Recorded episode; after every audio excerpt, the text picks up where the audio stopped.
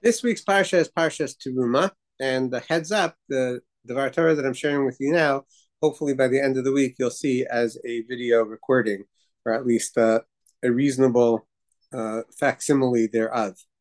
The Torah begins with a command from Hashem to Moshe to tell the Jewish people that the Jewish people should set aside a teruma, which is translated as a portion or loosely as a donation, and take it from people whose heart motivates him to give such a portion. Then the Torah delineates the types of materials that are acceptable as this portion or donation gold, silver, copper, bluish greenish wool, purple wool, dyed red wool, uh, goat skins, uh, linen, ram skins that are dyed red, and tachash skins, which is unclear what that animal is. Rashi says it was an animal that only existed at that time. There are different translations. People like to throw around the word unicorn. Uh, I believe Rabbi Kaplan has a possibility of a seal. Um, other possibilities exist, and also cedar wood, oil for lighting, and spices for the anointing oil and for the incense offerings, plus the precious gems, uh, diamonds, and other uh, ones that were used for the apron and for the shoulder straps of the apron and for the choshen, for the the the breastplate. And it says, after it says all of that, says, okay, and make for me a sanctuary and I will dwell among you. So I don't know about the last time any of you went fundraising, but usually we don't start off with, hey guys, give me some money. And this is exactly either the amount of money I want or the in the installments I want or in the currency I want, or you could give me uh, other, you know, material goods. And um, and here's the entire list. And by the way, this is the project that we're going to do. Nobody does that. Everybody starts with, hey, I had this really amazing cause in which I'm involved. As in, for example, my cousin the sniper mentioned that in his unit, uh, somebody asked the question when we did that presentation. I don't know if any of you watched it. Uh, if you want a, a, copy of it, let me know. Somebody mentioned, hey, what can we in America do for you boys in Israel? And he says, listen, there's so many things and everything that everybody donates is actually used. He gave various examples. He says, it just happens to be I'm a sniper, and in my unit, there are 13 of us. And when we were put into Gaza, only two out of the 13 of us had night vision capability. So I'm personally raising for night vision for the other members of my team. So then it's easy to talk about giving money imagine had he said, listen, you know, there's all these great things to give to, but I'm personally raising money. So just give me money. Oh, and by the way, if you want to know what the money is going to be for, here, I'll give you what, what it's going to be. Nobody does that. It's like just crazy to, to present it seemingly the way the Torah presents it. Give me a donation. Here's the materials. And by the way, we're going to build this amazing edifice called the tabernacle or the holy temple. So my suggestion is as follows, and I, I use a story to illustrate it. When I was much younger, we were growing up in here, South Florida, and occasionally would have the time to visit my grandparents for Pesach in Pennsylvania, in Philadelphia. And they, my grandmother knew that we always wanted to see snow because it didn't snow in South Florida. I think one time in 1975 there were snowflakes in the air, but they melted by the time it hit the ground. I think one time in all those years.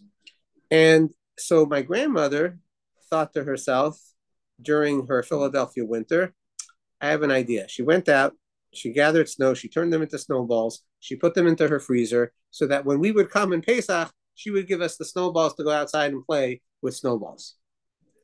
That actually happened. That's my my my uh, my father's mother. Uh, may she rest in peace, Hadassah Malka. Allah. And it's very touching because what it really means is that in the winter, she was thinking about how to prepare for us coming in the spring. That's called having the people that you care about on your mind.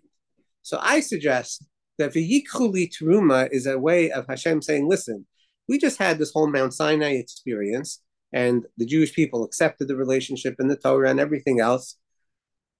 I would like to be on their mind. I want to know that they're setting something aside from their material goods for my sake, something that would indicate that I'm on their minds. So I'd like them, to set aside a portion.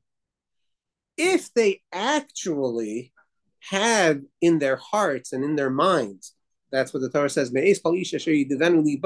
every person whose heart motivates him, they actually have me on their mind and they're able to say, Yes, I want to set time, money aside for the sake of Hashem, then we can build a sanctuary. It's not about, hey, look, guys, I want a sanctuary. That's not what Hashem wants. Hashem wants to know that we're on his mind. So Hashem says, take for me a truma. That would be like, you know, show me that I'm on your mind. And then if that's really coming from a heartfelt place, then in fact, we can build a sanctuary. And then in fact, Hashem doesn't only come to visit, he comes to stay. That's the relationship that Hashem is asking for.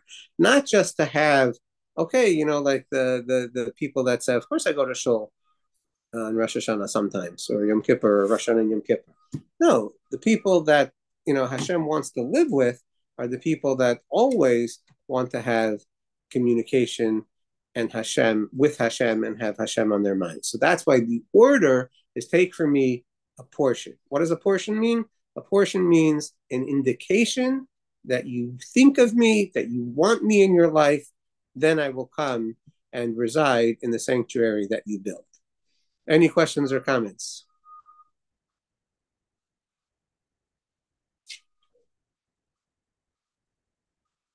Okay. Yes, Ethan. So I, first of all, it's I think your juxtaposition of the way you know most of us typically fundraise versus the way Hashem is is fundraising is is a really great uh, juxtaposition.